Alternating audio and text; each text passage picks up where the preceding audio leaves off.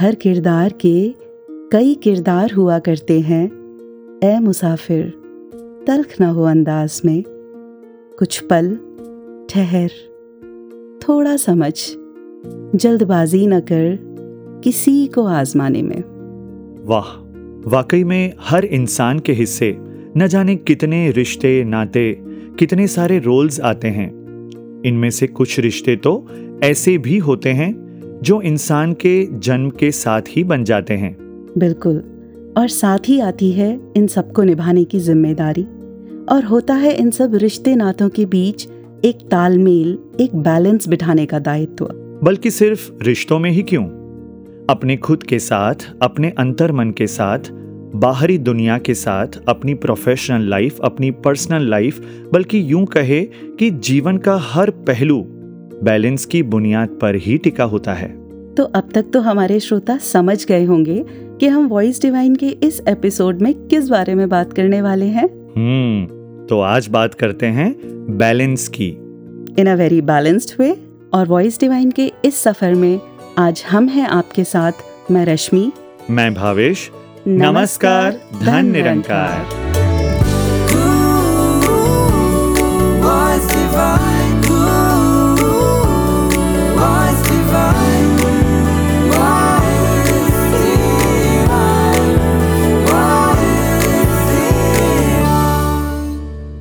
भावेश जी जी। अब बैलेंस की बात चल ही रही है तो ध्यान आ रहा है कि किस तरह अभी हाल ही में बच्चों की एग्ज़ाम्स चल रहे थे। हम्म, मैं सिर्फ़ एक ही बात उन्हें बोलती थी कि एक टाइम टेबल फॉलो करो पढ़ाई के साथ साथ इन बिटवीन ब्रेक्स भी इम्पोर्टेंट होते हैं उनमें भी बैलेंस बनाकर चलो। हम्म, और बच्चे ऐसा कर भी रहे थे पर पता है क्या हुआ? जी। उन्हें समझाते समझाते मेरा खुद का बैलेंस पता नहीं कब आउट हो गया। मतलब? मतलब ये कि मैंने महसूस किया कि मैं उनसे जब भी बात कर रही थी तो हम्म, बस यही पूछ रही थी कि कितना सिलेबस रिवाइज हो गया या कितना सिलेबस अभी बाकी है कितना रिविजन चल रहा है। इसके अलावा शायद कोई बात ही नहीं बची थी मेरे पास। तो इसका मतलब बच्चों के साथ साथ शायद आप भी बच्चे हो गए हैं? एब्सोल्युटली और पता नहीं कब मैंने उनके पूरे स्केड्यूल को अपना स्केड्यूल बना लिया और उसका नतीजा ये हुआ कि अब घर में दो की जगह तीन स्टूडेंट्स बैठे हुए थे। हम्म, दो बच्चे और तीसरी मैं। फिर क्या हुआ? फिर एक दिन शाम को अचानक बैठे बैठे ख्याल आया और अपनी पसंद का म्यूज़िक कानों में लगाया शूज़ पहने और निकल गई वॉक पर। एक घंटे बाद जब वापस आई तो मुझे अंदाज़ा हुआ how important that walk was for me just one hour of being with the nature did wonders to me and to my mood I came back feeling so refreshed and relaxed और तब मुझे अंदाज़ा हुआ कि what actually I was missing ओ कहते हैं ना रश्मि जी जी। कि शांत मन के साथ चिंतन और भी अच्छे से होता है। बिल्कुल। तो एक बात तो सही से समझ आ रही है हम्म। कि बाहर के बैलेंस की शुरुआत अक्सर अंदर से होती है। राइट जिसे हम इमोशनल बैलेंस भी कहते हैं। हम्म, मतलब जब बाहरी सिचुएशन स्ट्रेसफुल हो तो अंदर से काम और क्लियर हेडेड रहना बहुत ज़रूरी सा हो जाता है। बिल्कुल भावेश जी हर बात का खाका जैसे पहले मन में ही तैयार होता है हम्म, और फिर बाहर नज़र आना शुरू होता है। तो कितना ज़रूरी होता है कि हम अपने अंतर मन का ख्याल रखें। कहीं ना कहीं वो एक लाइंस जो अक्सर हमने कई बार पढ़ी कि सावधानी हटी दुर्घटना घटी। बिल्कुल बिल्कुल। और एक्चुअली ये कहानी हम सभी की है। जी। कभी कभी तो लगता है कि जीवन में जितनी भी बातें हम देखते हैं या महसूस करते हैं हम्म। वो शायद उतनी बड़ी होती नहीं है जितनी लगती है। जी। दिमाग उन्हें रिप्ले कर करके इतना बड़ा दिखा देता है कि हमारे लिए मानो जैसे एक बड़ी सी समस्या बन जाती है। हम्म। दरअसल ये समझना बहुत ज़रूरी हो जाता है कि हम इस इमोशन से होकर गुजर रहे हैं पर हम वो इमोशन नहीं हैं। क्योंकि जैसे रश्मि जी जी। क्या किसी कार में बैठे बैठे किसी पैसेंजर ने ये कहा है कि मैं कार हूँ? बिल्कुल नहीं।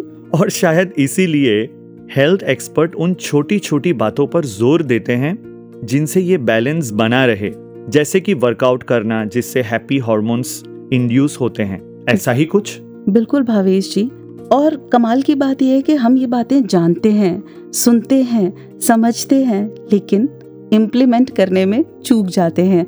अब कितनी बार हमने पढ़ा कि नेचर के साथ वक्त बिताना दिमाग को कितना सुकून देता है, या फिर छोटी सी बात कि अपनी फीलिंग्स के लिए एक जर्नल मेंटेन कर लेना। जब भी स्ट्रेस्ड फील हो आउट ऑफ़ बैलेंस्ड फील हो, वो फीलिंग्स को एक कागज़ पर उतार देना।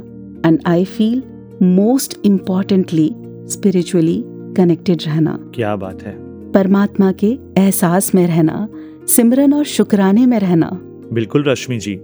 शुक्र है कि जीवन में संतों का संग मिला हुआ है सदगुरु है इनकी टीचिंग्स है इनका आशीर्वाद है जो मन को थाम लेता है शांत करता है और पावन भी। तो वाकई भावेश जी ये सदगुरु की रहमत नहीं तो और क्या है? कि ये सही वक्त पर हमें विवेक बख्श देते हैं और वापस लाइफ को सही ट्रैक पर ले आते हैं। क्या बात है। वैसे ट्रैक से ध्यान आया रश्मि जी कि आप वॉक करते करते कौन सा म्यूज़िक सुन रहे थे? उम्म, उसे सिर्फ़ म्यूज़िक कहना शायद सही ना हो भावेश जी। हम्म। वो तो हम सबके लिए वो पावन बानी है जिसे सुनते ही मन के अंदर सिर्फ़ और सिर्फ़ शांत भाव पैदा होता है। सुनना चाहेंगे आप? जी बिल्कुल। तो आइए सुनते हैं पावन अवतार बानी का ये शब्द।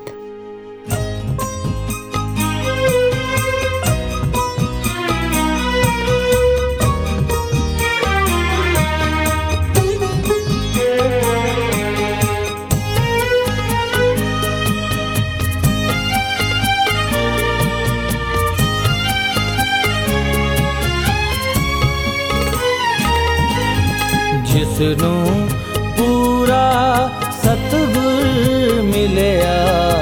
निबड़ गया है बाले का चरण। तूड़ मस्तक ते लाया, बदल जाए मथे दी रेखा जिसनु पूरा सतगुर मिलया निबड़ गया है उस लेखा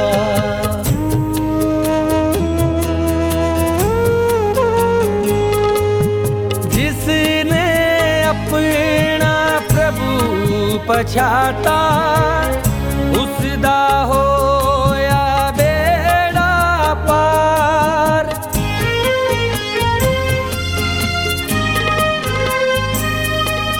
जिसने अपना प्रभु पछाता, उसदा होया बेड़ा पार। इस जग अंदर कोई सुखिया बाकी दुखिया कुल संसार। बाकी दुखिया कुल संसार।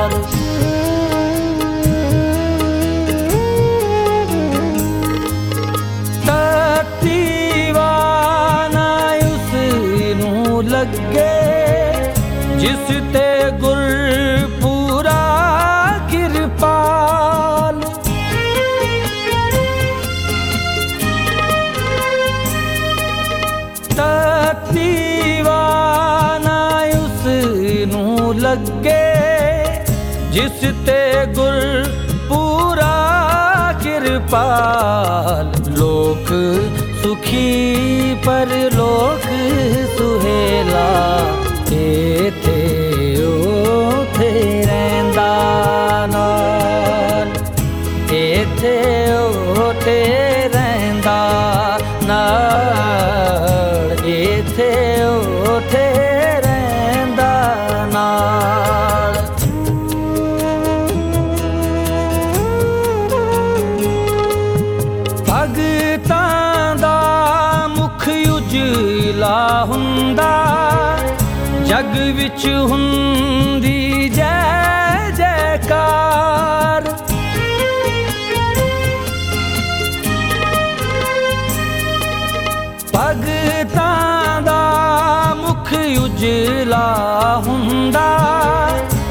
ਜਗ ਵਿੱਚ ਹੁੰਦੀ ਜੈ ਜੈਕਾਰ। ਨਿੰਦਕਾਂ ਦਾ ਮੂੰਹ ਕਾਲਾ ਹੁੰਦਾ। ਪੈਂਦੀ ਜੰਮਾ ਦੀ ਫਿਟਕਾਰ।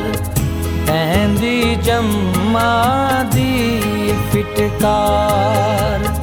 ਪੈਂਦੀ ਜੰਮਾ ਦੀ ਫਿਟਕਾਰ।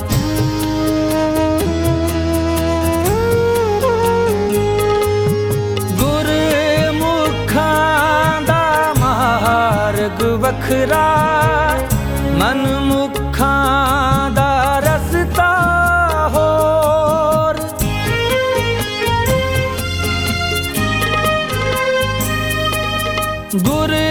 ਗੁਰਮੁਖਾਂ ਦਾ ਮਾਰਗ ਵੱਖਰਾ ਮਨ ਮੁਖਾਂ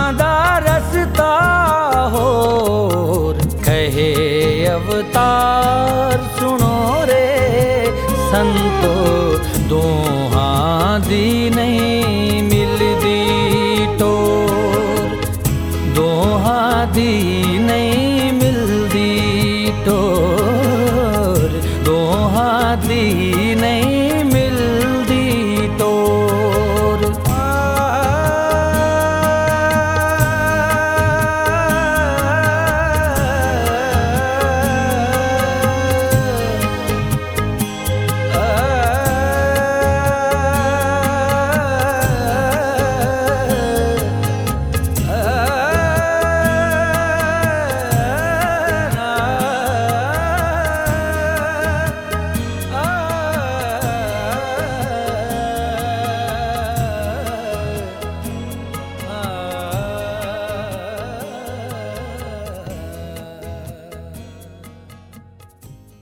रश्मि जी जी।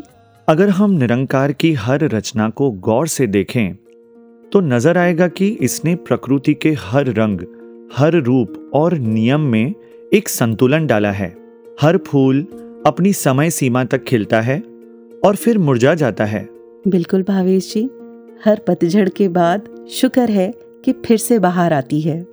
बारिश और सर्दी भी अपने अपने अनुपात में इस धरती का रूप निखारते हैं।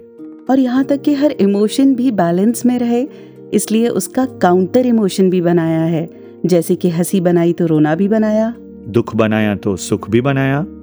शायद इसीलिए कि हम इंसान हर इमोशन को गहराई से महसूस कर सकें उसे अच्छी तरह से जी सके और फिर उसके बाद आगे बढ़ सके। बिल्कुल भावेश जी। अच्छा मान लीजिए अगर किसी को बारिश का मौसम पसंद है और साल भर सिर्फ़ बारिश होती रहे तो क्या होगा? तो एक तो उसे बारिश से इरिटेशन होने लगेगी। जी। और दूसरा शायद बारिश की कद्र भी ना हो। तो बस यही बात परमात्मा हमसे भी चाहते हैं कि इंसान एक संतुलन में रहे। पर होता क्या है हम ह्यूमंस को जैसे ही पहला मौका मिलता है ना हम उस सेहत से संतुलन को यूँ ही गंवा बैठते हैं। And we jump the guns absolutely और आज के समय में शायद यही एक ऐसी चीज़ है जो हर कोई चाह रहा है। एक बैलेंस के पीछे भाग रहा है। जैसे कि कुछ दिन पहले मेरी एक बहुत पुरानी फ्रेंड घर आई। क्योंकि हम बहुत लंबे अरसे के बाद मिल रहे थे तो ढेर सी बातों का सिलसिला निकल चला और हर बात का सार यही निकला कि उनके मन में कहीं ना कहीं एक असंतुष्टि वाला भाव है।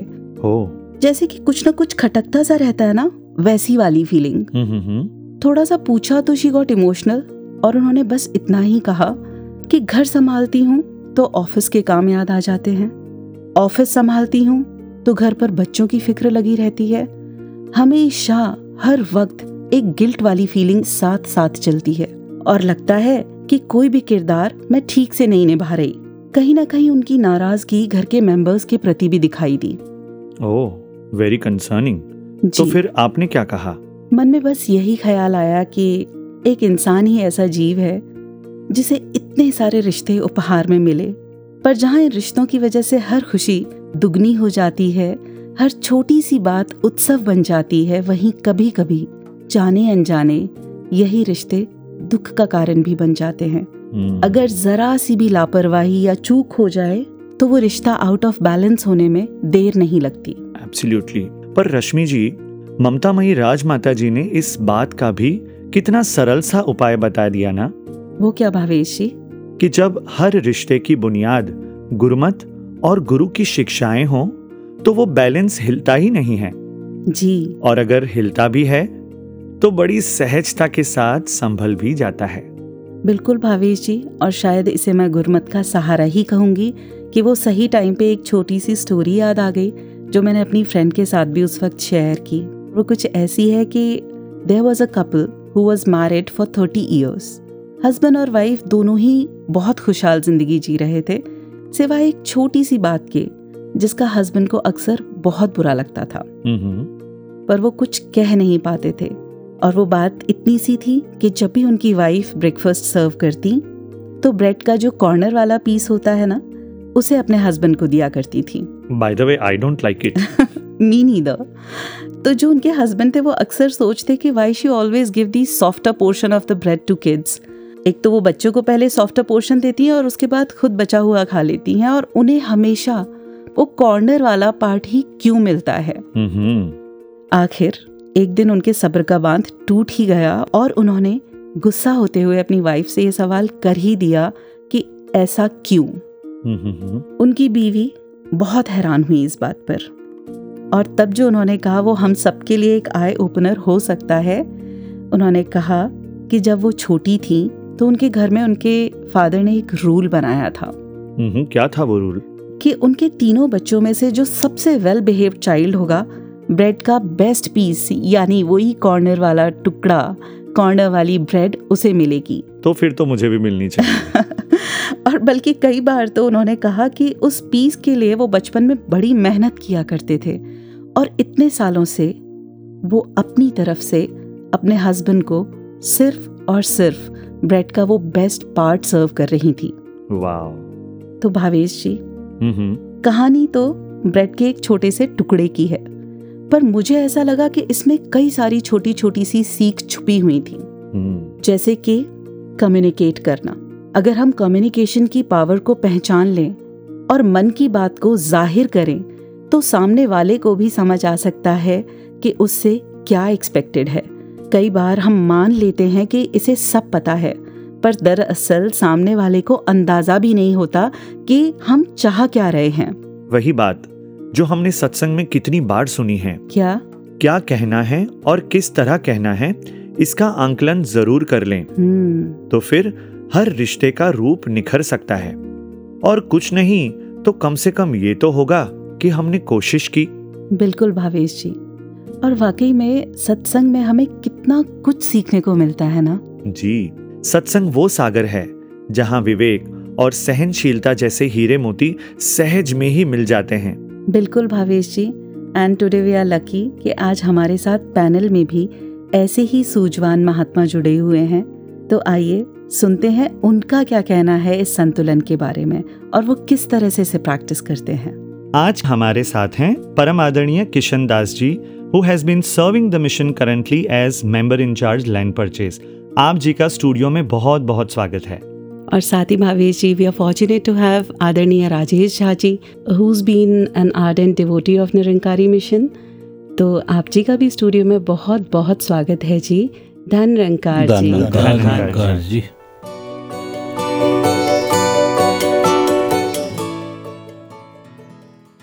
तो मेरा सबसे पहला सवाल तो आदरणीय किशन दास जी से है कि जहाँ हम आपको मिशन में निरंतर इतनी सेवाएँ निभाते हुए देखते हैं वहीं आपकी प्रोफेशनल लाइफ पर्सनल लाइफ में भी आपने एक बैलेंस बिठाया हुआ है।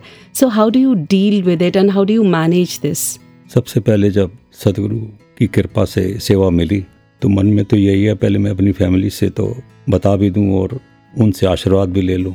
जी। जनरली हमारी मीटिंग होती है सब भाई हम जॉइंट हैं। तो उनको जब बोला कि ऐसे ऐसे सदगुरु द्वारा सेवा मिली है आपकी सपोर्ट होगी तो मैं सेवा कर पाऊँगा। क्योंकि जॉइंट फैमिली के अंदर बहुत कुछ मैनेज करना पड़ता है बोलने का भी। जी। और किस तरह से बिज़नेस भी ठीक चलता रहे और इधर भी ध्यान हो रहे ऐसा किसी के मन में ना आए कि मेरी कमी भी महसूस ना हो और मुझे भी उनकी यहाँ सेवा करने में अच्छा लगे। हम्म हम्म, जब उन्होंने बोला कि आप सेवा अकेले नहीं करोगे हमारी सबकी तरफ़ से आपकी सेवा जुड़ी हुई है। क्या बात है। कमाल है। तो जब उनसे इजाज़त मिली परिवार से तो कई बार ऐसे बिज़नेस के अंदर कभी कमियाँ पेशियाँ तो आती रहती हैं। हम्म हम्म, हम्म, और जब सिमरन करके इसका ध्यान करके उसको जोड़ लेते हैं साथ में तो वो प्रॉब्लम भी सॉल्व हो जाती है। हम्म बिल्कुल। यहाँ सॉल्व नहीं हो पर इतना है कि वो हमें महसूस नहीं होती है। वो टेम्परेरी पीरियड आता है। एक बार बचपन की बात याद आ गई पिताजी के साथ।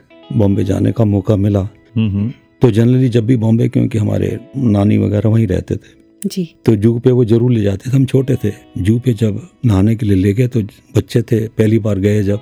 हम्म तो समंदर का पानी तो नमकीन होता है। हम्म तो वो हमारी आँखों में लगता था और आँखें में थोड़ी जलन होती थी। हम्म तो फिर पिताजी बोले तुम ऐसा करो जब भी लहर कोई आए अपना मुँह उल्टा कर लिया करो समंदर की तरफ़ ना किया करो। हम्म, और अगर कोई बहुत बड़ी लहर आए उस टाइम नीचे बैठ जाया करो। वो लहर ऊपर से चली जाएगी। पर अभी वही बात अब जब थोड़ी समझ आई और कभी कभी ऐसा लगता है कि उन्होंने ऐसी तरह बोला पर अब प्रैक्टिकल लाइफ में देखता हूँ कि कभी भी कोई प्रॉब्लम आती है अपने आप को नीचे झुका लो सिमरन कर लो वो अपने आप ऊपर से निकल जाएगी और हमें पता भी नहीं लगेगा। क्या बात है। उस टाइम अपना ध्यान जो है सतगुरु के साथ इस सिमरन के साथ जोड़ लें। जो प्रॉब्लम है वो बड़ी इजीली बड़ी कंफर्टेबली हमारी पास हो जाती है। ये भी सिखलाई हमको मिली क्योंकि पिताजी हमारे मेरे जन्म से पहले ही इस मिशन के साथ जुड़े हुए थे। अच्छा। बहुत बड़ा विश्वास है उनका निरंकार के ऊपर कि बिज़नेस के अंदर भी किस तरह से कभी निरंकार को इसका सिमरन को कभी भी भूलना नहीं। हमेशा इसके साथ जुड़े रहो। हम्म, तो जैसा भी वक्त हो वो सब कंफर्टेबली चला जाता है निकल जाता है। जी जी। धीरे धीरे वक्त बीतता गया बिज़नेस भी बढ़ा काम भी बढ़ा और परिवार में प्यार भी बढ़ा। आज भी हर मंडे को घर में सत्संग होती है छोटे से लेके बड़ा तक। मतलब अब तो हमारे ग्रैंड बच्चे हो गए वो भी और बड़े भी एक ही जगह बैठ के हम संगत करते हैं। तो आदरणीय किशनदास जी इससे एक बात तो ज़रूर पता लगती है कि कहीं ना कहीं पर्सनल लाइफ और प्रोफेशनल लाइफ को बैलेंस करने के लिए गुरुमत और गुरु की शिक्षाएँ ही आधार बनती है है ना? जी ये तो बिज़नेस की बात हो गई। पर इतना बड़ा जॉइंट परिवार है। जी। उसके अंदर भी जब भाइयों की शादियाँ होती गई हम्म। बड़े होने के नाते घर का कोई मेंबर आया मेरे पास उसने मेरे को आज ऐसे बोल दिया उसने आज मेरे को ऐसे बोल दिया। हम्म। तो जैसे ही मैंने उनकी बात सुनी मैंने कहा एक बात सुनो आपने जो मेरे को फैमिली मेंबर की कमी बताई उसने मेरे साथ ऐसा किया वैसा किया मैं रिएक्ट नहीं होऊँगा। हम्म। मैं सिमरन कर दूँगा दातार जो इसको ऐसे शब्द बोले हैं आगे से इनको वो इस तरह से शब्द ना बोलें। ये भी एक परिवार का बात याद रहती है। कमाल है। पर ऐसे कई छोटे छोटे उदाहरण हैं पर बगैर सतगुरु की कृपा से चल नहीं पाते। जब सतगुरु सिर पे हाथ रख देते हैं लगता है कि खुद के अंदर परिवार के अंदर नेगेटिविटी चली भी जाती है पर तो ग्रस्त है कभी ना कभी कोई ना कोई मन कभी कैसा होता है, कभी कैसा होता है। बस इसके साथ जुड़ते हैं, फिर वो ठीक हो जाता है। पर अरदास हमेशा यही करता हूँ, एक बड़े होने के नाते कितनी सहन शक्ति दे सदगुरु माता जी। आप कृपा करना, हमेशा ही ध्यान ऐसा बना रहे। जब भी कोई ऐसा वक्त आए, नीचे बैठ जाऊँ, अपने आप को झुका लूँ। यही आपसे आशीर्वाद माँगता हूँ। बहुत बहुत शुक्रिया आप जी का। आई एम श्योर के all our listeners would get benefited out of this absolutely Bhavesh ji तो moving forward and coming to आदरणीय राजेश जी, आपसे भी तकरीबन सवाल यही है कि we see you travelling around a lot of travel happens जैसे अभी हम डिस्कस भी कर रहे थे। तो आपका जॉब नेचर भी ऐसा है और उसमें बहुत सारे इतने लोगों से मिलना भी होता है। तो जहाँ वर्क फ्रंट पर इतने अलग अलग स्वभाव के लोगों से आप मिलते हैं डील करते हैं फिर भी वो एक संतई हमेशा मेंटेन करके रखना और फिर घर में भी उसी आचरण को हर वक्त ये थोड़ा है तो डिफ़िकल्ट टास्क लेकिन मैंने देखा कि आप बहुत सहजता से निभाते हैं तो ये कैसे हो पाता है? पता नहीं ये रश्मि जी सच बताऊँ तो जो जब से ब्रह्मज्ञानी हुआ जी। जब से ये दात मिली एक चीज़ तो समझ में आया ही कि हम अगर विचरते भी हैं तो इसी निरंकार में ही वास करते हैं। जी जी। जहाँ भी जाए जो कर्म करें या तो घर में या बिज़नेस में। रहना इसी निरंकार में जो घटना घटेगी वो इस निरंकार के अंदर ही होगी। और एक चीज़ है कि जो घटना घटने वाली है या घट चुकी सब इन्हीं की मर्ज़ी से होना है। बिल्कुल। और ये परम सत्य है ये आज की नहीं जब से अगर सोचे आदिकाल से ये सत्य है। जी। बिल्कुल। तो अगर बीच में अगर मैं ये सोच लूँ कि बिज़नेस और फैमिली में मैं बैलेंस करता हूँ। हम्म। तो मेरे लिए थोड़ा मुश्किल होगा। मैं बहुत क्लियर हूँ इस थॉट पे कि मैं बैलेंस नहीं करता हूँ ना मैं कर पाऊँगा। क्या बात है? फैक्ट ये है कि जो आपसे सीखा जो निरंकारी मिशन में आने के बाद जो सीख मिली सत्संग में आके महापुरुषों का संग लेके जो जो आचरण जो व्यवहार सामने से सीखने को मिला जी। तो जो हमारे आचरण में बाय डिफ़ॉल्ट कोई प्रेशर से परिवर्तन नहीं आया। वो निरंतर सत्संग जाना हम्म। चाहे वो उस समय बाल संगत जाया करते थे बाल संगत से जो सीख के आना फिर घर में उस समय उस ढंग से व्यवहार हो जाना ये अपने आप में एक बहुत बड़ा परिवर्तन था। जी। मेरे माता पहले थे ज्ञानवान फिर पिताजी हुए हम्म। फिर बहनें हुई मैं भी हुआ साथ में। सब में एक स्वाभाविक सा परिवर्तन था। हम्म। तो कैसे वो ऐसा बैलेंस बना इस बैलेंस को मैं बार बार बोलूँगा कि बन गया अपने आप ही। मेरी कोशिश सिर्फ़ यही थी और यही होनी चाहिए भी कि मैं रेगुलर सत्संग जा पाऊँ और आप जैसे संतों के संग में रह के उनके वचनों पे आचरण को ला पाऊँ। क्या बात? मैं अगर आचरण अपना अगर एक अच्छे बेटे की तरह बना लिया तो माता पिता मेरे को अच्छे लगेंगे। मैं अगर आचरण शादी के बाद वाइफ से एक अच्छे पति का बना लिया तो मेरे को वाइफ अच्छी लगेगी। वो जो सदगुरु बाबा जी कहते थे कि भाई जैसी दृष्टि वैसी सृष्टि। हम्म। तो आदि सत्य है वो कि मैं देखता कैसे हूँ सामने वाले को। आज भी आपकी कृपा से निरंकार के आशीर्वाद से घर में भी जो बच्चे भी हैं वो भी संगत से जुड़े हुए हैं बाल संगत में जी। इंग्लिश मीडियम संगत में। और आपके वॉइस डिवन का तो रेगुलर श्रोता हमारा पूरा परिवार है। थैंक यू सो मच जी। तो राजेश जी, कोई ऐसा आप जी का निजी अनुभव out of your professional life और your work life which you could share जिसमें ये अनुभव आपके, हमसे आप शेयर करें, जिसमें ये पता लगे कि किस तरह से वहाँ पर भी स्पिरिचुअलिटी ने बराबर आपको उस तरीके से डायरेक्शन दिया, आपको मार्गदर्शन दिया, जिससे आप उन चीज़ों को भी बैलेंस कर पाएँ। If you could please share हाँ जी हाँ जी। बड़े सारे इंसिडेंट है भवेश जी बट सबसे पहला इंसिडेंट मैं शॉर्ट में शेयर करूँगा जी।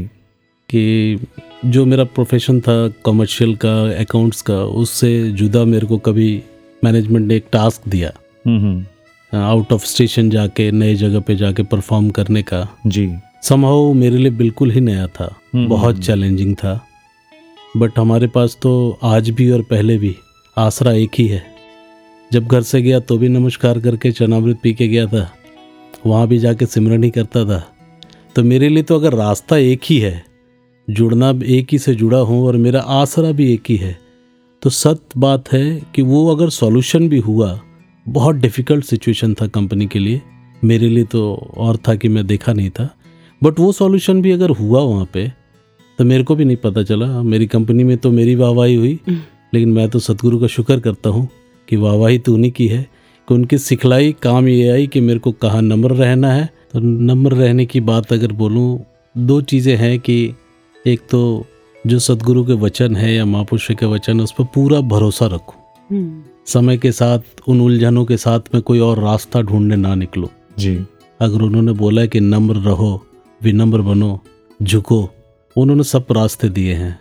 हमारे सामने गुरु की देन है परम पूजनी बाबा अवतार सिंह जी की संपूर्ण अवतार वाणी बाबा हरदेव सिंह जी की संपूर्ण हरदेव वाणी तो रश्मि जी इसमें ऐसा है कि मेरे को तो ऐसा फील होता है जी। कि मैं पूरा तो पढ़ नहीं पाया हूँ अभी न मेरे को शब्द याद है उतने। हम्म हम्म। बट जिस दिन जिस उलझन में पड़े अगर महापुरुष उसको पढ़ लें हम्म। ढूंढ के तो उसमें सारे सॉल्यूशंस हैं। एब्सोल्युटली राजेश जी। जी।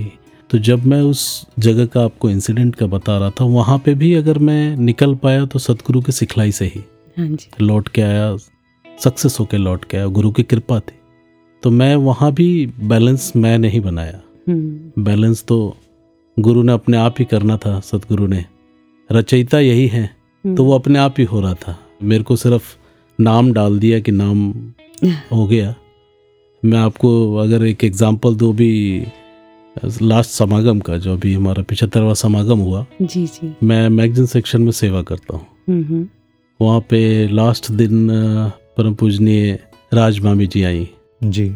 तो उन्होंने मेरे से पूछा ऐसे ही कि कैसा चला कैसा हुआ? हमने बड़ी कृपा जी लास्ट ईयर से तो इंटरनेट भी क्योंकि लाइव होते हैं वहाँ कंप्यूटर्स हम्म, बोले बहुत अच्छा रहा बहुत कृपा है आपकी दातार की मेहर है खूब बढ़िया चला। जी। उन्होंने दो लाइनें बोली। महापुरुषों उन्होंने बोला कि बेटे ध्यान रखना ये जो गुरु है ना सारे कार्य किए होते हैं बस आपको बिठाए हैं जी। क्या आपका नाम हो गया। क्या बात तो अगर मेरे दिमाग में ये रहे तो फिर बैलेंस वर्ड ही नहीं रहेगा कि मैं बैलेंस कर पाऊँगा। बिल्कुल सही। कमाल है। आपकी बात सुनकर आदरणीय सत्यार्थी जी की वो बात याद आती है कि अगर बनना है तो कार्यकर्ता बनो करता नहीं। सतवचन जी। So, we all are enlightened to have such pious thoughts of yours, Rajesh ji आप जी का भी बहुत बहुत शुक्रिया। आप जी अपना कीमती समय निकाल कर आज स्टूडियो में आए। और अपने थॉट्स अपने विचारों से हमें और श्रोताओं को आपने एनलाइटन किया। Thank you so much for coming here and blessing all of us thank you so much जी। धनकार जी धन अंकार जी हो रैया मेरा सच्ची सरकार दिया हो रैया मेरा सच्ची सरकार दिया सिफ्त करा बयान की वेंदा ताड़िया सिफ्त करा बयान की वेंदा ताड़िया। हो रिया, मेरा सच्ची सरकार दिया सिफ्त करा बयान की वेंदा ताड़िया। सिर्फ़ करा बयान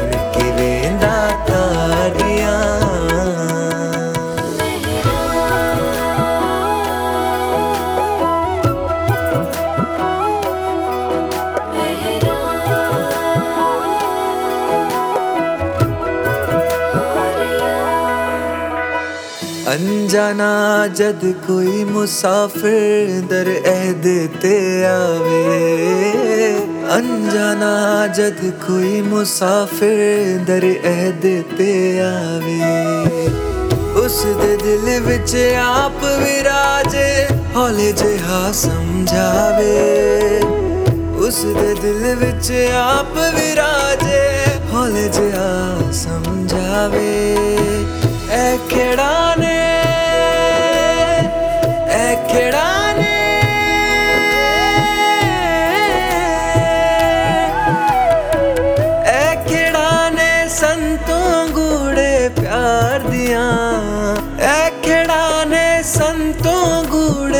प्यार दिया था करा बयान कि वेंदा तार दिया। सिफ्त करा बयान कि वेंदा तार दिया। हो रिया मेरा सच्ची सरकार दिया। सिफ्त करा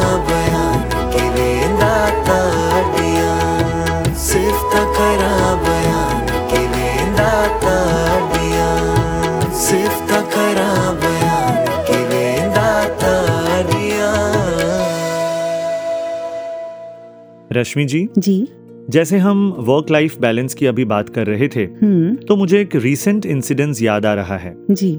कुछ दिन पहले काम के सिलसिले में हम्म। नॉर्थ अमेरिका जाना हुआ। अच्छा। And the work schedule was so tight हम्म। कि तीन दिन तक दिन कहाँ और रात कहाँ इसकी भी खबर नहीं लग रही थी। अच्छा। और उसमें भी फिर jet lag different time zones हम्म। कुल मिला के हुआ ये कि फैमिली से कनेक्ट करने का मौका ही नहीं मिला। ओह। And I tell you my four year old son he doesn't even sleep without me तो वो सारे ख्याल जैसे मुझे घेरे हुए थे। तीन दिन बाद हम्म, जब मुझे ये रियलाइज़ हुआ कि घर वालों से तो बात ही नहीं हुई हम्म, तो मन में हल्का सा डर भी आया कि कहीं वो नाराज़ ना हो गए हों। ज़ाहिर है। और देखा कि ठीक उसी पल उनकी वीडियो कॉल आई। अच्छा। मैं कुछ कह पाता उसके पहले उनके मुस्कुराते चेहरे स्क्रीन पर देख मानो सारी चिंता सारा डर फिकर थकान सब एक पल में दूर हो गए। कमाल। मुझे लगा कि शिकायत से बात की शुरुआत होगी पर वहाँ तो शुक्राने वाला भाव था। क्या बात है। मुस्कुराहट की ठंडक थी। हम्म। और आप यकीन मानिए कि जब उन्होंने ये कहा कि आप यहाँ की बिल्कुल फ़िक्र मत करो हम्म। जिस काम के लिए गए हो बराबर ध्यान और मन लगाते हुए उस काम को पूरा करके वापस आओ। यहाँ की आप बिल्कुल चिंता मत करना। ये सुनकर मानो नई ऊर्जा का संचार हुआ रश्मि जी। कमाल है ना भावेश जी। कितनी ब्यूटीफुल सी बात है ये और आपका ये जो पूरा किस्सा है इसे सुनकर मेरे मन में सिर्फ़ एक ही बात आ रही है। जी। कि दोनों ही पक्षों ने अपने अपने हिस्से की जिम्मेदारियों को कितना ब्यूटीफुली निभाया। I think we tried a level best of course you did नहीं तो अक्सर टारगेट्स की और डेडलाइंस की रेस में दौड़ते हुए ये मिस हो जाता है कि एक्चुअली हम इतनी मेहनत कर किसके लिए रहे हैं। अभी हाल ही में हमने न्यूज़ में सुना कि all the major tech companies were laying off their employees जी और बल्कि एक इंसिडेंट तो ऐसा भी था कि जनवरी के महीने में एक एम्प्लॉय को best employee of the month का अवार्ड दिया गया और अगले ही महीने उन्हें कंपनी से निकाल दिया गया। जी तो बस यही ध्यान आया कि इस मुश्किल वक्त में जो साइलेंटली येट स्ट्रांगली साथ खड़े होते हैं वो ही अपने होते हैं वो ही कदम कदम पर हिम्मत देते हैं। क्या बात है। कंपनी के स्केड्यूल्स शायद बदलें। हो सकता है बिज़नेस एनवायरनमेंट भी फ्लक्चुएट करे लेकिन जो इस वक्त हाथ पकड़कर थाम कर धीरे धीरे आगे बढ़ते हैं आगे बढ़ने के लिए इंस्पायर करते हैं वो ही हमारे अपने होते हैं। एब्सोल्युटली बिल्कुल सही फरमाया आपने। तो बहुत ज़रूरी है भाव यही सारी बात का कि हम इनकी जहाँ काम की कदर करें वहीं इनकी भी कदर बराबर करते रहें।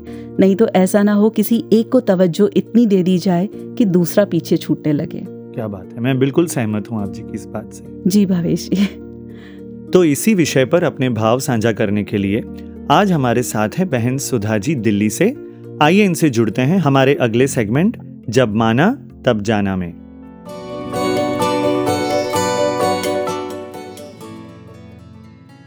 धनिका जी, वैसे तो जीवन में बहुत सारे एक्सपीरियंस और अनुभव होते हैं, जिनको हम अपनी सिखलाइयों से भी रिलेट कर सकते हैं और काफ़ी कुछ अनुभव और सीख भी दे जाते हैं।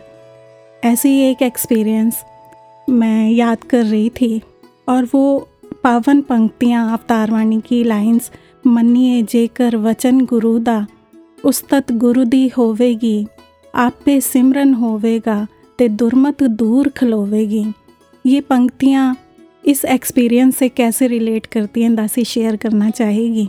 एक जगह समागम था, हम समागम में गए तो वहाँ पर एक सेवादार की ड्यूटी थी।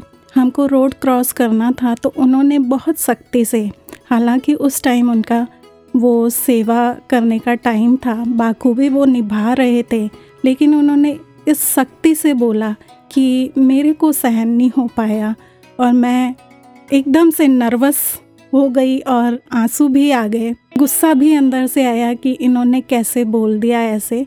फिर एकदम से ये याद आए कि सदगुरु माता जी चाहते हैं कि कैसी भी हो परिस्थिति, एक सी हो मनोस्थिति, प्यार ही प्यार बांटना है। प्यार ही प्यार देना है। तो वही चीज़ याद आई और दासी ने हाथ जोड़ दिए और अच्छा जी कहा। और जब उन्होंने रिएक्शन ऐसा देखा तो उस सेवादार ने सामने से हाथ जोड़ दिए और उन्होंने कहा, बख्श लेना महापुरुषो, दास सेवा के चलते ऐसा बोल गया। तो सदगुरु ने इतनी सीख ना दी होती तो शायद मेरे भी मुँह से कुछ निकल जाता। और वो अच्छा नहीं लगता। तो सदगुरु की सिखलाई ने वो कैसे अनुभव दिया? ऐसे ही एक एक्सपीरियंस और टीवी देख रहे थे, एक मूवी चल रही थी, एक एक्टर जो रोल निभा रहे होते हैं तो वो हंस रहे होते हैं, डर जाते हैं तो हम भी डर जाते हैं, या फिर वो रोते हैं तो हमारे ऑटोमेटिक आँसू निकलने लगते हैं। उसमें कॉमेडी के भी सीन्स आ रहे हैं। और एक डरावने सीन्स भी आ रहे हैं और रोने वाले सीन्स भी आ रहे हैं। जैसे जैसे सीन आ रहे हैं, वैसे वैसे फेस एक्सप्रेशंस हालाँकि वो एक मूवी चल रही है, लेकिन वो कैसे हम पर अपना प्रभाव डाल रही है, वो अपने रोल को इस तरह से निभा रहे होते हैं कि हम भी उनके साथ जुड़ जाते हैं। और कई बार तो ऐसा होता है कि जिस तरह से उनका एक पहनावा होता है, वही हम लोग भी अपनाना शुरू कर देते हैं। अपना हेयर स्टाइल भी वैसा बना लेते हैं। तो इसी प्रकार हमारा जो एक इंसानियत वाला किरदार है, एक सदगुरु ने हमको गुरसिख की श्रेणी दी है, गुरसिख वाला किरदार है। ऐसा ही आया मन में कि हम भी वो गुरसिखी वाला किरदार बाखूबी निभा पाएँ, ताकि हमसे भी जो मिले उस पर वो छाप छोड़ पाए और वो भी एक प्यार, विनम्रता वाला, उस पर भी रंग, सदगुरु का, सिखलाइयों का रंग चढ़ पाए धन्यवाद जी।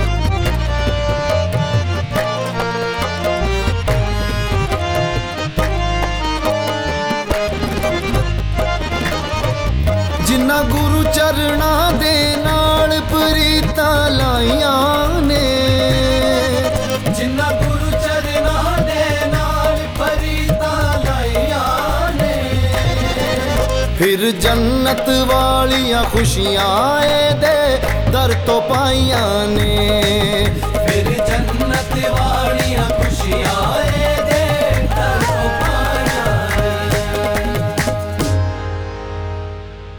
और इसी लड़ी को आगे बढ़ाते हुए आइए सुनते हैं आदरणीय बहन निशा जी के भाव जो हमारे साथ जुड़े हुए हैं गुरुग्राम से जी धनकार जी, अगर हम आज बात कर रहे हैं पारिवारिक जिम्मेवारियाँ और सत्संग के बीच तालमेल की तो एक बात शेयर करती है। सतगुरु की कृपा से ब्रह्मज्ञानी परिवार में जन्म हुआ, जहाँ पेरेंट्स ने कदम कदम पर गुरु की शिक्षा पर चलने के लिए और इसके एहसास में रहने के लिए प्रेरित किया। और जब मैरिज हुई तो वो परिवार ज्ञानवान नहीं था। एक पल के लिए तो लगा था कि कैसे सब मैनेज होगा, बट इसके एहसास में ये सफ़र भी तय हो जाता है। परिवार ऐसा मिला, जिन्होंने कभी सत्संग पर जाने से रोका ही नहीं और ना ही कभी भक्ति की राह में बाधा बने। और जीवन साथी के रूप में विजय जी मिले, जिन्होंने कभी सत्संग पर जाने से रोका नहीं और कभी टाइम होता था तो वो लेकर भी जाते थे सत्संग पर। धीरे धीरे पारिवारिक जिम्मेवारियाँ बढ़ी, परिवार बढ़ा।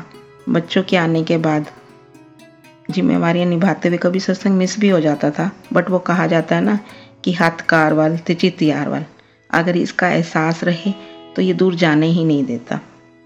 ऑफ़िस जब जाती थी तो सोनीपत से दिल्ली बाई ट्रेन जाती थी, जिसमें one and half an hour लग जाता था। तो कोशिश यही होती थी कि हाफ़ एन आवर तो संपूर्ण अवतारवाणी पढ़ ली जाए। और जो बाकी वन आवर बचता था, उसमें बच्चों की स्टडी से रिलेटेड क्वेश्चन पेपर असाइनमेंट्स बना लिए जाएँ। सेमेस्टर वाइज जो सिलेबस होता था, उसको कवर करके क्वेश्चन पेपर बना लिए जाते थे और उसकी जिरोक्स करा के रखते थे ताकि वो रिवीजन के टाइम काम आए। और सब ये सब काम ट्रेन में ही कर लेते थे। उसके बाद शाम को जब सेवन थर्टी के बाद ऑफ़िस के बाद पहुँचते थे घर तो कोशिश यही रहती थी कि टाइम वेस्ट ना करके बच्चों की स्टडी पर भी पूरा ध्यान दिया जाए और परिवार को भी अधिक से अधिक टाइम मिल जाए, क्योंकि गुरु की शिक्षा यही है कि पहले परिवार में ही बैलेंस बनाकर चलना है। इस तरह से सफ़र तय करते हुए गुड़गावा शिफ्ट होना हुआ। तो विजय जी कभी संगत पर लेने भी आते थे और कभी छोड़ने भी जाते थे। और इन बिटवीन महात्माओं से संपर्क हुआ और सतगुरु की कृपा से ज्ञान लिया और आज पूरा परिवार ज्ञानवान है और इसके दर से रहमतें प्राप्त कर रहा है और खुशियाँ प्राप्त कर रहा है। लेकिन ये सब तब भी संभव हो सकता है। लाइफ में बैलेंस भी तभी बना रह सकता है जब सतगुरु की शिक्षा का एहसास पल पल बना रहे। दानंकार जी।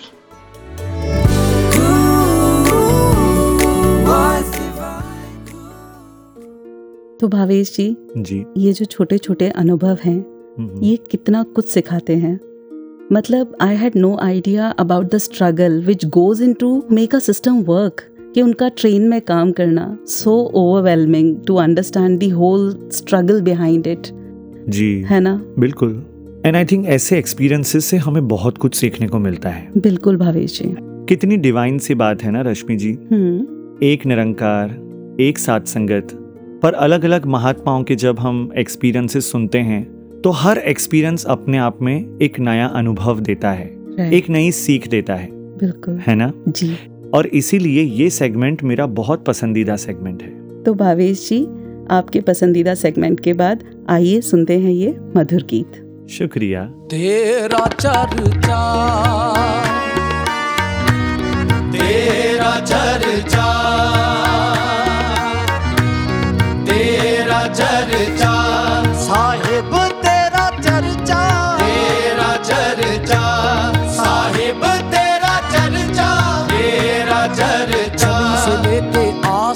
तक क्या?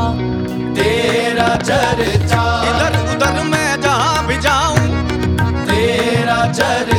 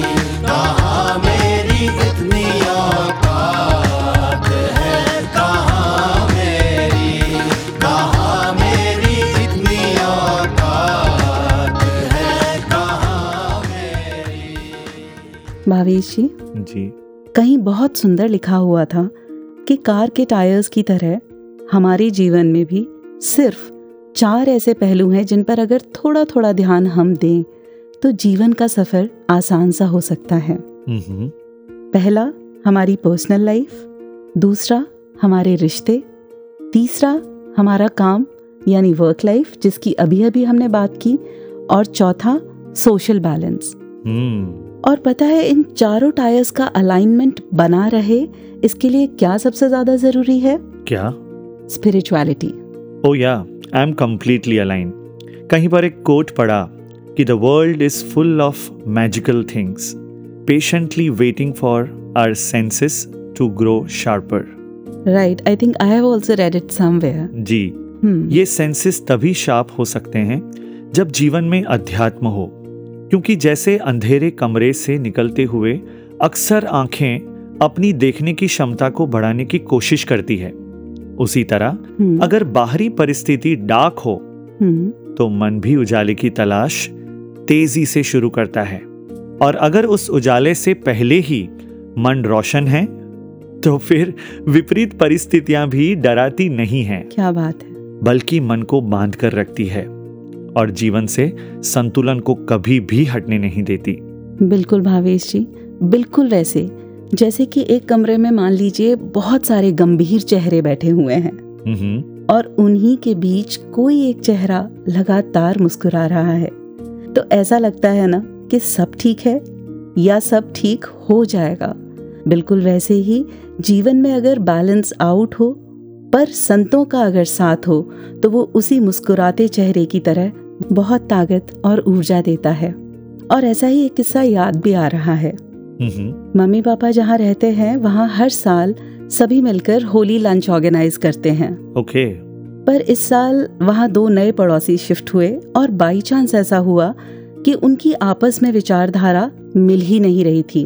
They were poles apart from each other और इसी वजह से कोई प्रोग्राम बन ही नहीं पा रहा था। वो दोनों एक दूसरे की बात को लगातार काट रहे थे। और बात एक जगह आकर ऐसी अटकी कि लगा कि जो सालों से सिलसिला चलता आ रहा है वो इस साल शायद टूट जाएगा। ओह जी जब कुछ देर ये सिलसिला चला और रुका ही नहीं तो मम्मी पापा से रहा ना गया और उन्होंने सदगुरु माता जी की उस शिक्षा को आधार बनाया जहाँ हुजूर फरमाते हैं कि हम सभी उन दियों के समान हैं जिनके आकार भले ही अलग अलग हैं पर अंदर जो जोत है जो अग्नि है, उसका स्वरूप एक ही है। और बस, फिर क्या था? इस बात का ध्यान आते ही ये सहज ही समझ आया कि चाहे कुछ भी हो, हर इंसान को सिर्फ़ और सिर्फ़ प्रेम और एक्सेप्टेंस चाहिए। जैसे ही इस भाव के साथ उन्होंने बात शुरू की तो मानो सभी के अंदर एक पॉजिटिव वाइब अपने आप सर्कुलेट हुई। और फिर देखते ही देखते जो बात ईगो की वजह से खराब हो रही थी, वो संभल गई। और हर साल की तरह इस साल भी प्यार और मिलवर्तन के साथ होली का त्योहार सेलिब्रेट हुआ। क्या बात है रश्मि जी। जी। तो कुल मिलाकर ये कि जहाँ हम अपने अंदर के संतुलन को बैलेंस को संभाल पाते हैं तो उसी की झलक घर परिवार में और फिर आस पड़ोस में और हमारे ऑफ़िस में हमारे ऑफ़िस कल्चर में हमारे बिजनेसेस में एंड अल्टीमेटली फिर समाज में दिखनी शुरू हो जाती है। जी भावेश जी और जब यही बात एक छोटे से स्वरूप से निकलकर बड़े सेटअप में ढलती है ना तो समाज का रूप भी सुंदर नज़र आता है और एक बेहतर भविष्य का नक्शा खुद ब खुद बन जाता है। क्या बात है। ऐसे कई अमोलक शिक्षाओं से भरा हुआ है हमारा अगला segment pearls of wisdom absolutely आजकल ये जो वसंत का मौसम है इसमें आपने कुछ नोटिस किया? ज़रूर किया होगा। चारों ओर फूल ही फूल खिले दिखाई दे रहे हैं, है ना? अभी कुछ दिन पहले जब मैं कई दिनों की छुट्टी के बाद ऑफ़िस आ रही थी तो मैंने गाड़ी के शीशे के बाहर देखा तो पाया कि सड़क के किनारे लगे पेड़ों पर सुंदर सुंदर फूल खिल गए हैं। मैंने सोचा, इसी रास्ते से तो मैं रोज गुजरती रही हूँ, और चाहे अनचाहे इन पेड़ों पौधों पर नज़र भी पड़ ही जाती है। इन पेड़ों पौधों ने कभी पहले मेरा ध्यान इतना तो नहीं खींचा। पूरे साल तो ये सब एक ही जैसे लगते रहे। ये पलाश और सेमल के फूलों से लदे पेड़ पूरे साल कहाँ खोए रहते हैं? ये बॉटल ब्रश, टिकोमा, चंपा और ना जाने कितने ही पौधे जो पूरे साल गुमनाम से झाड़ियों में छुपे रहते हैं। अचानक से कितने खास हो जाते हैं और हमारे मनों को खींचने लगते हैं। आपने कभी सोचा है?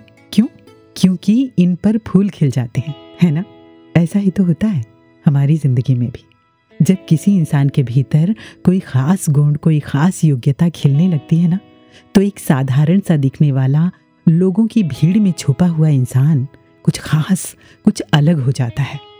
वो हम सबकी निगाहों को, दिल को खींचने लगता है है ना?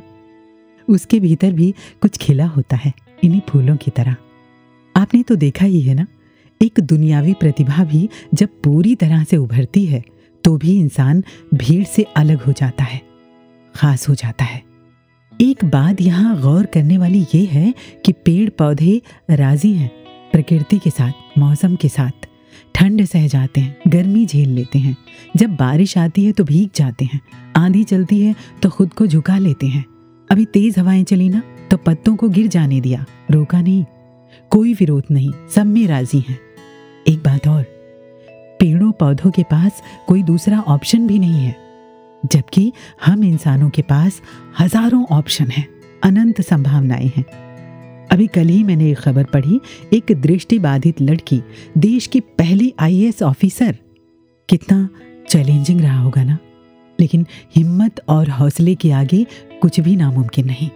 यानी इंसान कुछ भी कर सकता है, कुछ भी हो सकता है, यहाँ तक कि परमात्मा भी। इसी से जुड़ी एक कहानी मुझे अक्सर याद आती है। एक दिन लोहे का काम करने वाले एक कामगार के बच्चे ने अपने पिता से पूछा, पापा, इंसान की कीमत क्या है? पापा ने कहा, बेटे, इंसान की कीमत का अंदाज़ा लगाना तो बहुत मुश्किल है। वो तो अनमोल है। तो क्या सभी इंसान अनमोल हैं? बेटे ने पूछा। पापा ने कहा, बिल्कुल। तो फिर बेटे ने पूछा तो फिर इस दुनिया में किसी का सम्मान ज़्यादा तो किसी का कम क्यों होता है? कोई अमीर तो कोई गरीब क्यों होता है? पापा ने उसे एक कोने में रखी लोहे की रॉड उठाकर लाने को कहा। जब बच्चा ले आया तो पापा ने कहा, अब तुम बताओ, इसकी कीमत क्या है? बच्चे ने कहा, यही कोई दो सौ रुपये पापा ने कहा, अगर मैं इतने ही लोहे की छोटी छोटी कीलें बना दूँ तो? फिर तो इसकी कीमत हज़ार रुपये हो जाएगी। बच्चे ने जवाब दिया, अगर मैं इससे किसी मशीन के पुर्जे बना दूँ तो?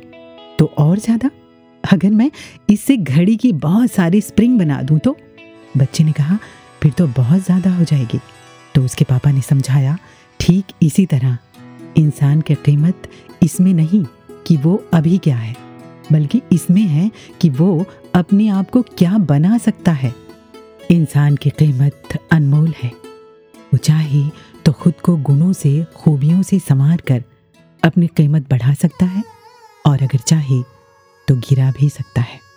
जी हाँ इंसान चाहे तो वो खुद को गिरा कर हैवान बन सकता है और अगर चाहे तो अपने भीतर प्रेम के पुष्प खिलाकर राम, कृष्ण, जीसस, बुद्ध जैसा हो सकता है। ये इंसान के खुद के हाथों में है।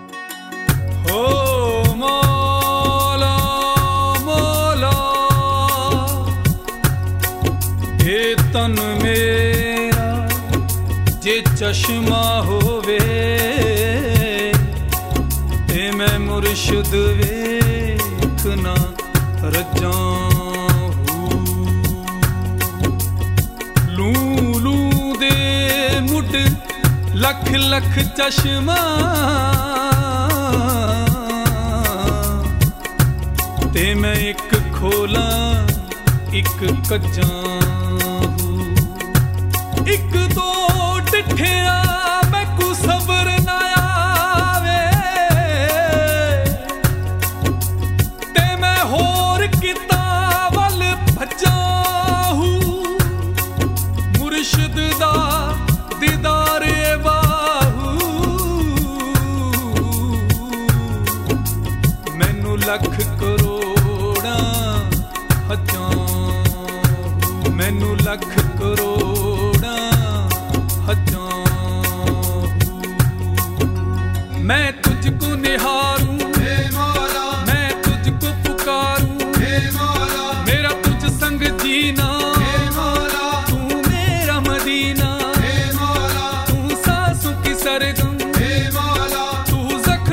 मरहम।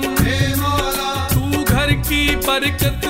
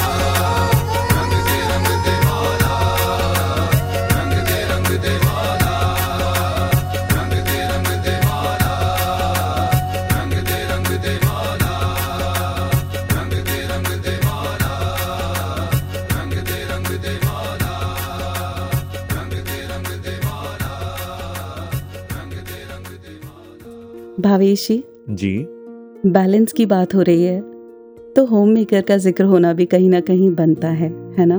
अरे क्यों नहीं? तो जैसे कि एक होम मेकर होने के नाते मुझे अच्छी तरह एहसास है कि घर ही वो बेसिक यूनिट है जहाँ से सारे इमोशंस बाहर की दुनिया में ट्रैवल करेंगे। हम्म, अब बाहर का एनवायरनमेंट तो मैं कंट्रोल नहीं कर सकती पर घर पर तो एक माहौल को पॉजिटिव या काम रखने की कोशिश कर सकती हूँ।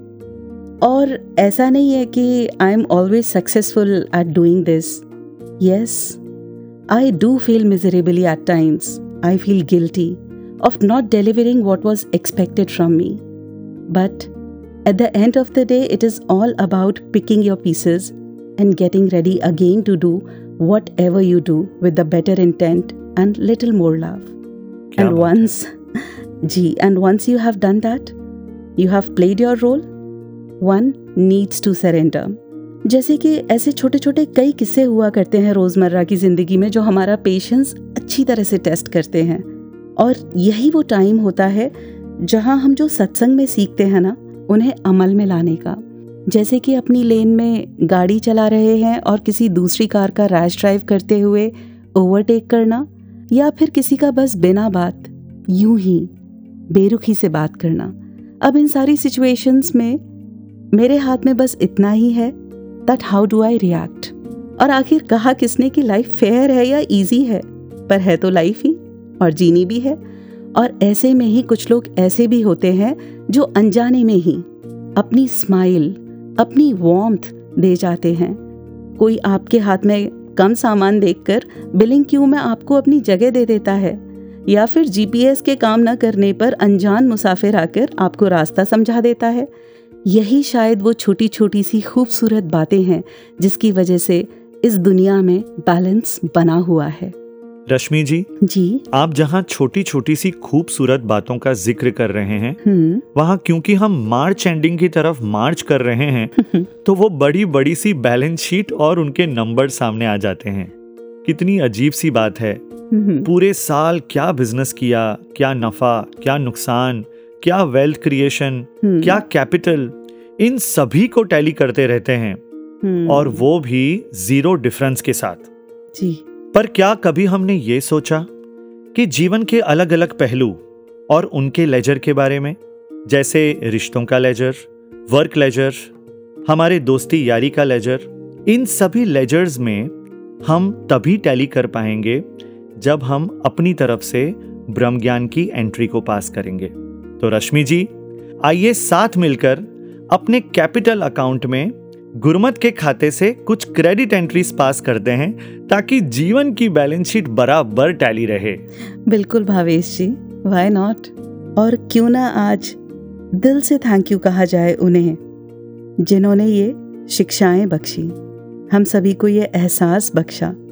क्यों ना आज दिल से शुक्राना किया जाए सदगुरु का, क्योंकि सदगुरु हैं तो ब्रह्म ज्ञान है तो ये सिखलाइयाँ हैं तो जीवन में ये पॉजिटिविटी है और ये बैलेंस है। बिल्कुल रश्मि जी।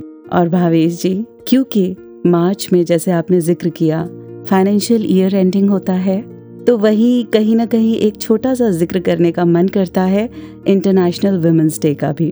हम्म, उस नारी शक्ति को प्रणाम करने का भी। तो कुछ लाइंस इस तरह से लिखी ये भाव कुछ इस तरह से आए कि जहाँ सदगुरु का शुक्रिया वहीं उन सब साइलेंट वॉरियर्स का भी शुक्रिया, जिनकी अनदेखी जाने अनजाने में हो जाती है।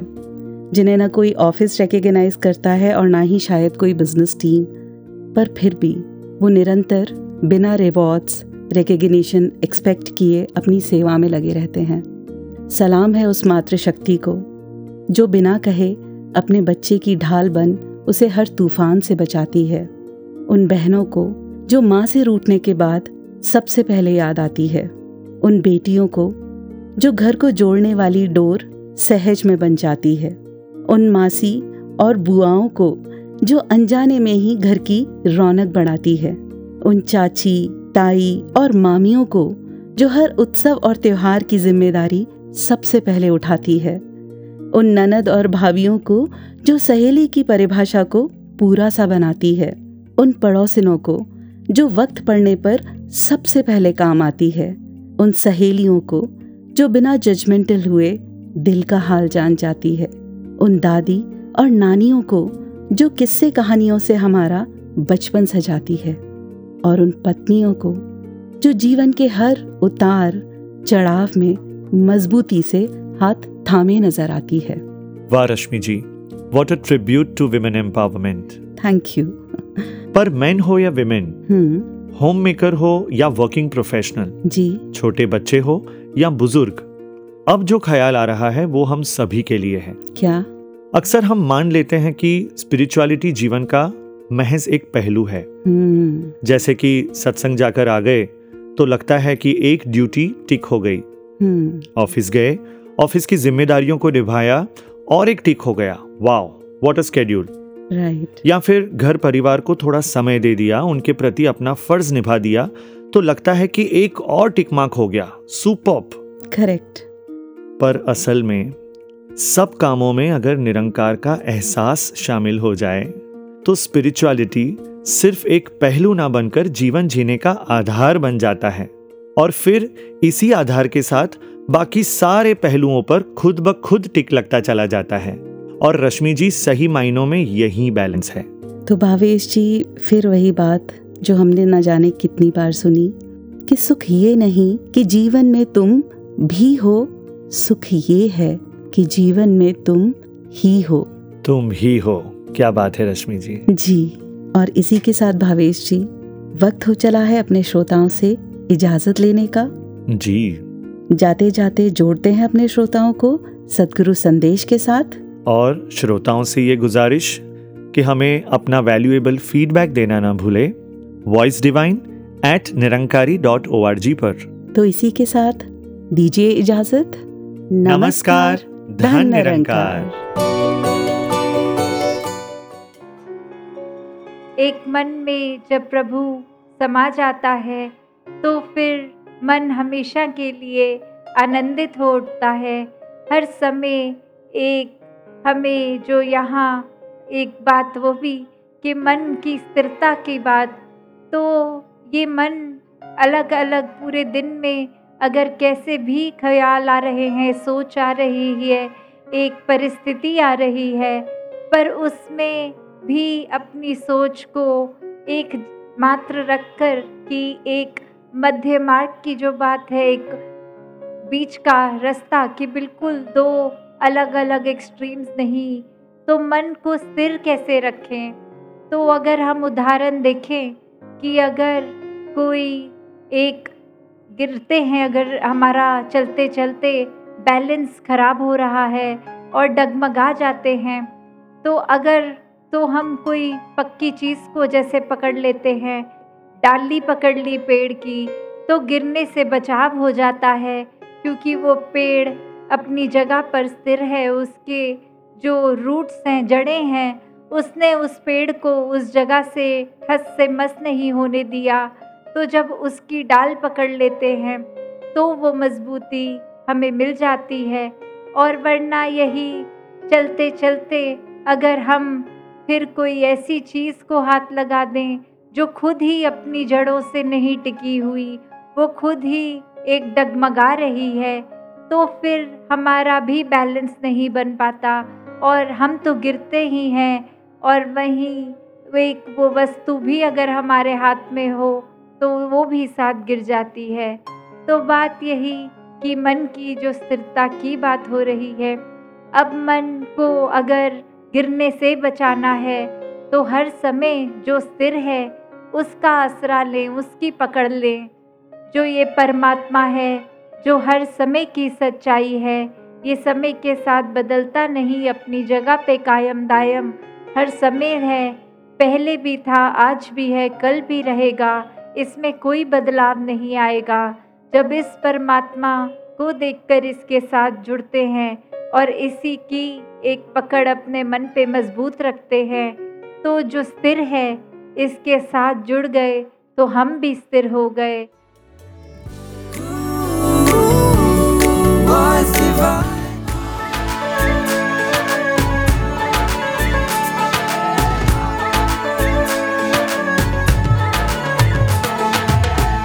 रख चरना